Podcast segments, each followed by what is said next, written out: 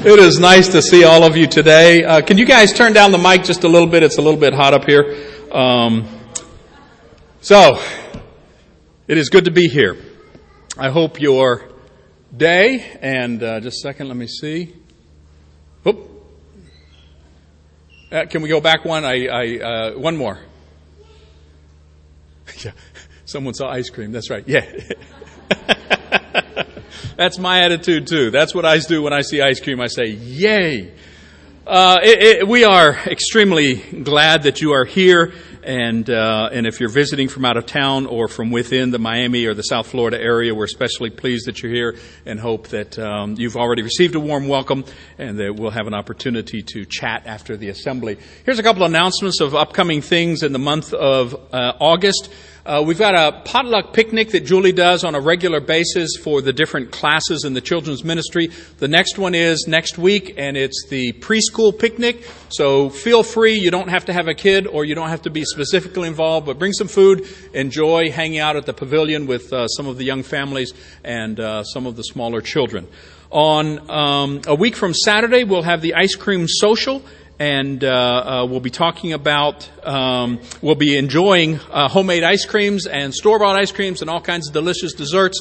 Uh, that is uh, August 17th at 7 p.m. Something new we're doing this year is a children's bake off, and so children under or 12 and under uh, feel free to make a dessert and bring it, and win a have a shot at winning a very very special prize and recognition. And then we get to eat a lot more food. So that's all. It's all everybody wins. Everybody wins. Um, on the 25th of August, we'll have our Back to School Sunday where we'll be celebrating and recognizing all of those who work in the school system and uh, uh, those who are involved in the school system from parents all the way through to the children and the different ages. And that evening, we're going to have a special family night. Um, I think in your bulletin it says 7 p.m., but uh, but we will be beginning that on Sunday evening, uh, August 25th at uh, 6 p.m. So please keep that in mind. I imagine many of you have heard the news of what happened yesterday in El Paso and what happened uh, early this morning in Dayton, Ohio.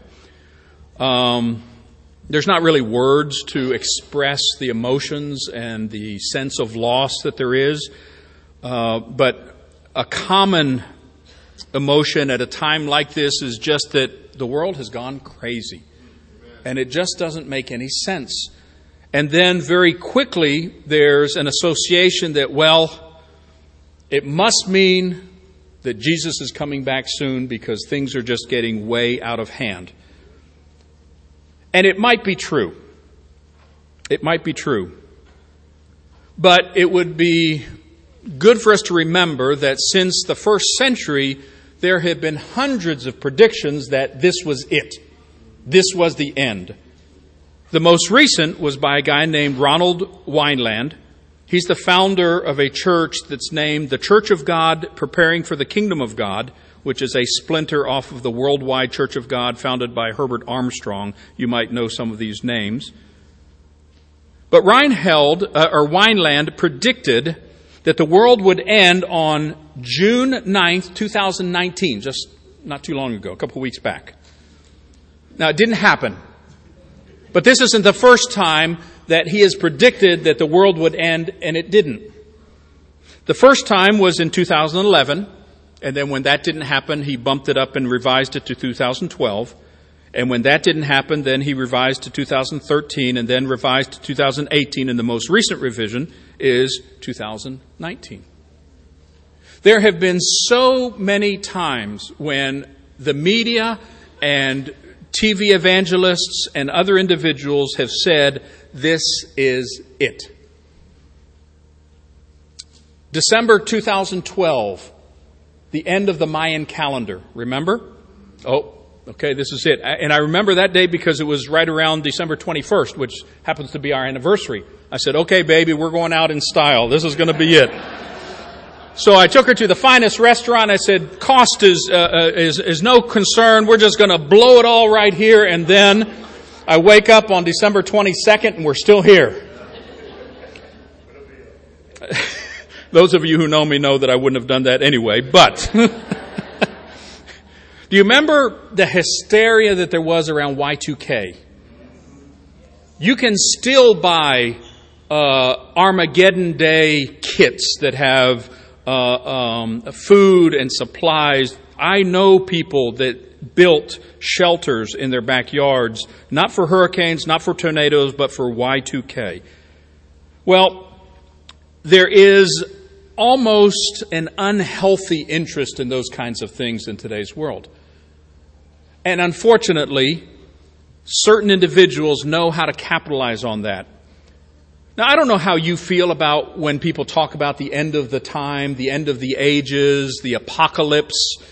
Uh, there have been numerous movies with those titles. There's a brand new Spanish telenovela that's going to be starting only because I heard the, uh, the news on the radio this morning, and it's called Apocalipsis, of the apocalypse.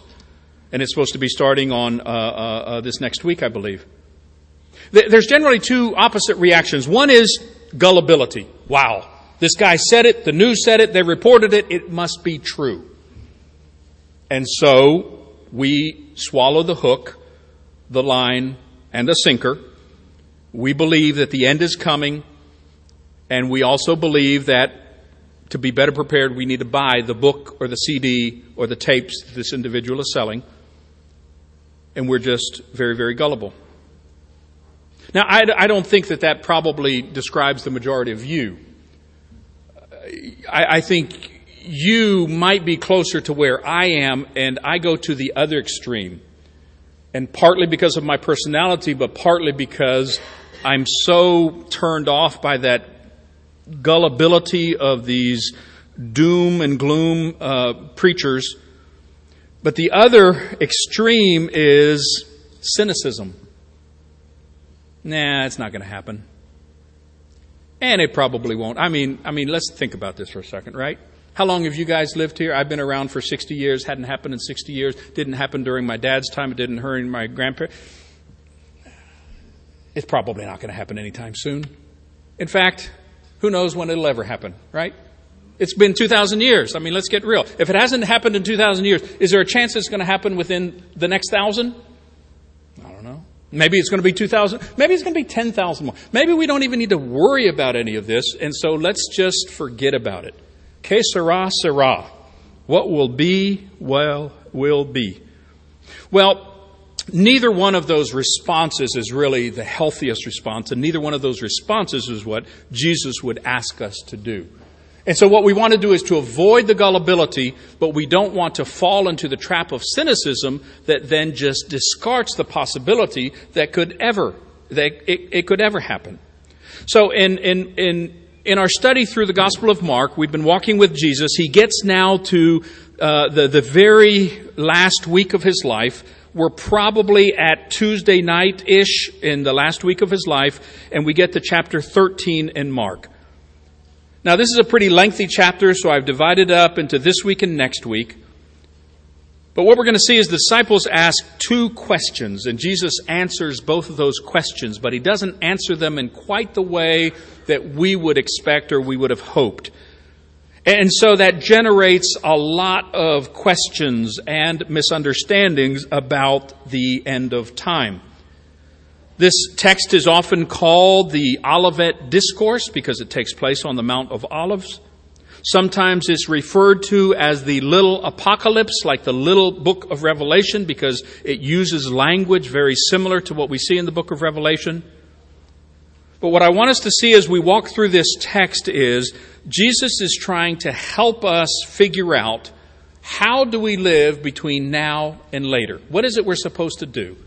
Run around like Chicken Little, hide ourselves in some sort of bunker, or just pretend like it's never going to happen, and so why even think about it and worry about it?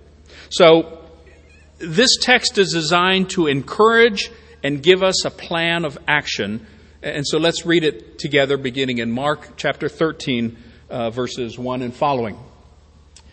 As Jesus was leaving the temple, one of his disciples said to him, Look, teacher, what massive stones, what magnificent buildings, referring to the, the second temple uh, that was built primarily by Herod. The temple got destroyed in 587 BC, and then it was begun by uh, Nehemiah and Ezra in their rebuilding the walls uh, um, time. Uh, it took some time, but then Herod came in and put the final, touches on it and made it an, a really, really spectacular, sparkling, dazzling building. Now, it wouldn't be that to our standards today, but in the ancient world, this was one of the wonders of the ancient world. And they were observing just how beautiful it was, and Jesus takes them down a notch or two. Do you see all these great buildings? Jesus replied, Not one stone here will be left on another. Every one will be knocked down. I don't know if you've ever had a person in your life that you felt was invincible. And then they got sick and they might have passed. Or, you might have had a car that never let you down. Old Faithful, you might have called that car and then it gave up the ghost. There might have been a building or a place that you felt like would be here until eternity's end. And then airplanes or bombs or earthquakes take it down. The temple for the Jewish people was it. It was all of those things wrapped up in one. And for Jesus to suggest that it wouldn't be able to withstand whatever forces were coming against it was a quite demoralizing thing for the disciples. So, as they were sitting on the Mount of Olives opposite the temple, looking at it, Peter, James, John, and Andrew come up to him and say, Hey, you know that thing that you talked about earlier? When's it going to happen? Now, why do you think they would ask when? Well, if it's going to happen, they don't want to be around. And then the second question, what's going to be the sign that it's about to be fulfilled? Because see, if you're in the temple and everything goes crazy, it's already too late, right? So they want to know, can you give us a heads up? What are going to be the indicators that we should look for so that we can get out of town? And roughly, when is all this going to happen? Now, what Jesus is going to answer is primarily about the destruction of Jerusalem, the destruction of the temple. It had had numerous times before, but the most definitive time and the final time was going to be in AD 70. So it hadn't happened yet in their life, but it was working towards that. But he's going to answer the when question at the end of our text, and we're actually going to look at that next week. What he's going to look at in these verses up to verse 27 is the what. What are the signs? How will we know that this is about to take place? And so that's kind of where Jesus is, is going to go. So he says to them, Watch out that no one deceives you. Many will come in my name claiming, I am he, and they will deceive many. When you hear of wars and rumors of wars, do not be alarmed. Such things must happen but the end is still to come. See, this is the verse to read every time we hear of a catastrophe, every time we hear of a tragedy, every time we hear of anything that would lead commentators and televangelists and other individuals say, this is it. Well, maybe, but when you hear of wars, and you hear of shootings, and you hear of earthquakes, and you hear of disasters, do not be alarmed. The end is still to come. Nation will rise up against nation and kingdom against kingdom. There will be earthquakes in various places and famines. These are the beginning of birth pains. Biblical writers have used this concept of labor and delivery to talk about different situations happening in the world. Um, many of you are familiar with Braxton Hicks contractions, those contractions that send you scurrying off to the hospital only to find out, nope, not it. Go back home. Okay. Oh, I, I think, no, go, no, not it. Go back home. I'm not sure what the record is. I think we went three times at one point with one of our children, and uh, and, and each time was no, go back home. And uh, it must have been the first one because by then we would have learned, nah, we're not even going to go until you know there's. Uh, um, but but you know it's it's such a, a significant thing that they even have a name for it, right? It was named after someone who who really thought through this. And so one of the one of the questions that a, a, a, young parent, perhaps a first time parent, is going to say when they get the Braxton Hicks, oh, so this isn't it. So, so when is the real one's going to start? When, when will we know? And what is their answer? Who knows? And, and, then once labor starts, how long is this going to last? Well, yeah, I don't know. It could be a short time, could be a long time. I think the longest time Catherine was in labor was like a, uh, an hour and a half. I, I, and I, you know, I know you guys, some of you moms out there might hate her for that, but uh, it, it was just very, very quick. Her sister, I think, was 36 hours. And, and you know, you hear these different things, but we want to know when, how long. And what the doctors will tell us is this is just the beginning, so ride it out. And that's what Jesus is saying. These are the beginning of birth pains. All of this that's happening is just the beginning of what's going to take place. You must be on your guard. You'll be handed over to the uh, local councils and flogged in the synagogues. On account of me, you will stand before governors and kings as witnesses to them, and the gospel must be preached to all nations.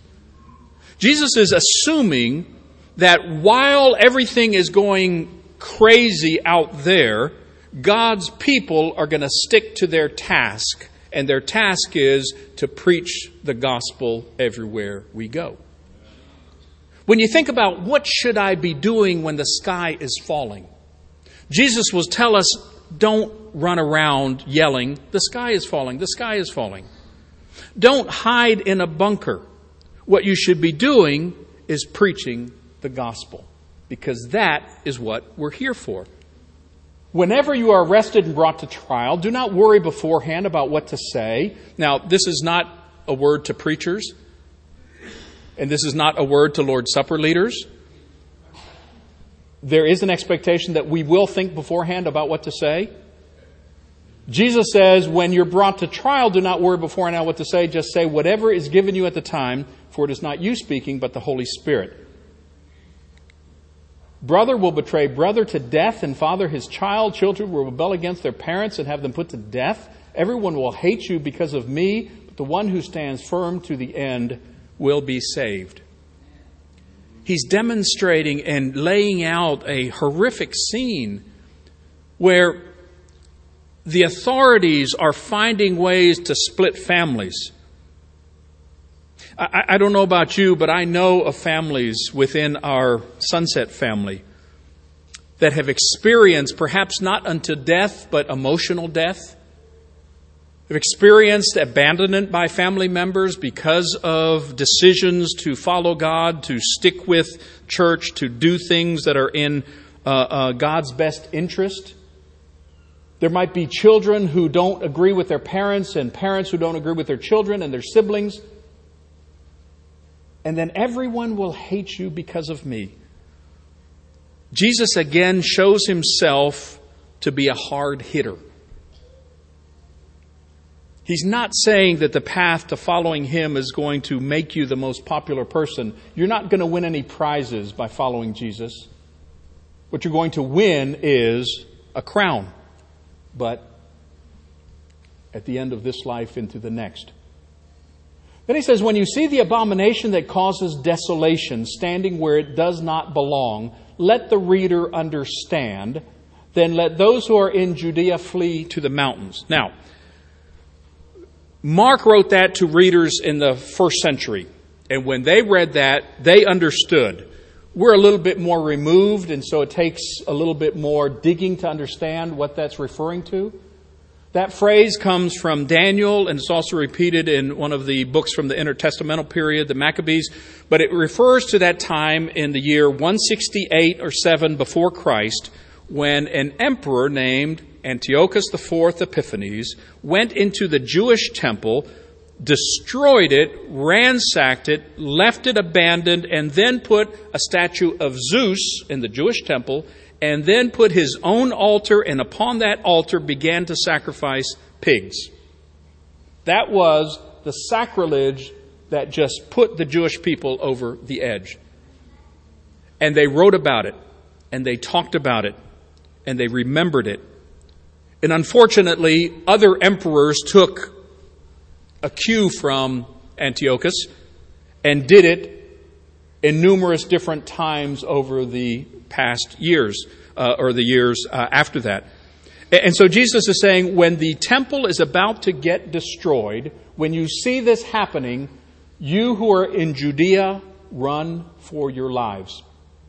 Let no one on the housetop go down or enter the house to take anything out. Let no one in the field go back and get their cloak. How dreadful it will be in those days for pregnant women and nursing mothers. Pray that this doesn't take place in winter because those uh, will be the days of distress unequaled from the beginning when God created the world until now and never equaled again. He's not talking about the end times. He's talking about the destruction of Jerusalem. That was the question, the destruction of the temple, and this is the response. They would see the sign. What are the signs? When you see the temple being desecrated, you know that the ravaging armies are coming in, and what he wants his people to do is to protect themselves against those forces. He's not talking about the end of time. If the Lord had not cut short those days, no one would survive, but for the sake of the elect whom he has chosen, he has shortened those days. At that time, if anyone says to you, Look, here's the Messiah, or there he is, do not believe it. For false messiahs and false prophets will appear and perform signs and wonders to deceive, and if possible, even the elect. So be on your guard. I have told you everything ahead of time.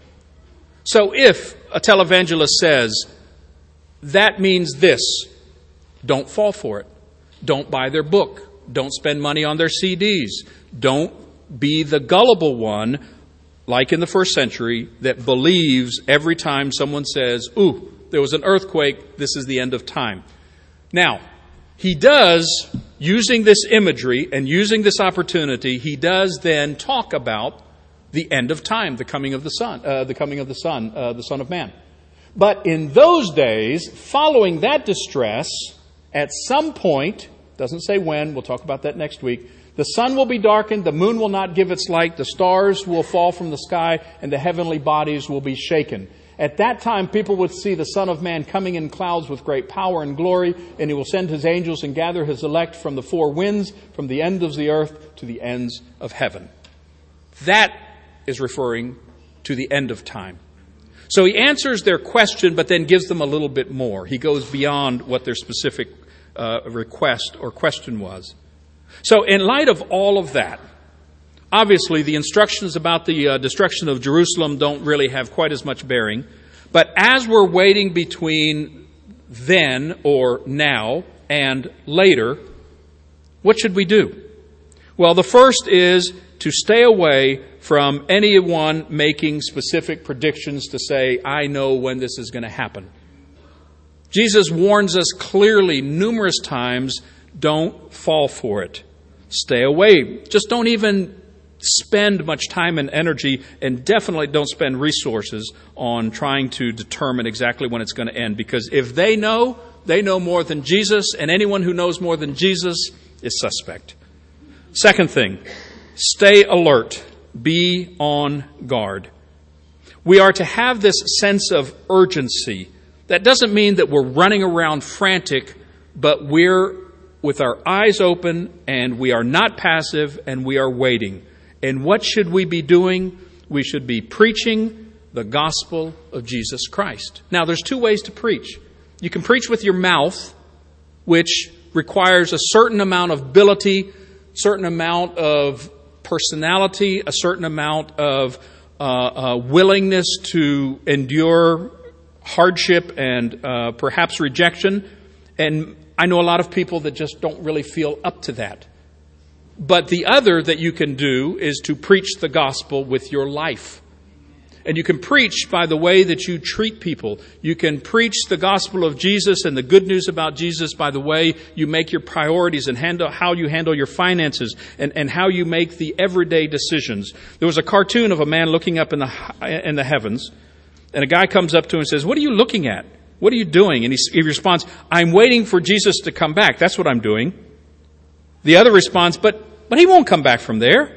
You can find him in ordinary life and loving your neighbor and doing good to those who hate you and in suffering for the truth. The man stops and says, Did you say suffering for the truth? And then they're both looking up at the sky, and the first man says, You know, I find this position more comfortable. I'd rather just stay here and watch and really not think about getting out and doing what I need to do.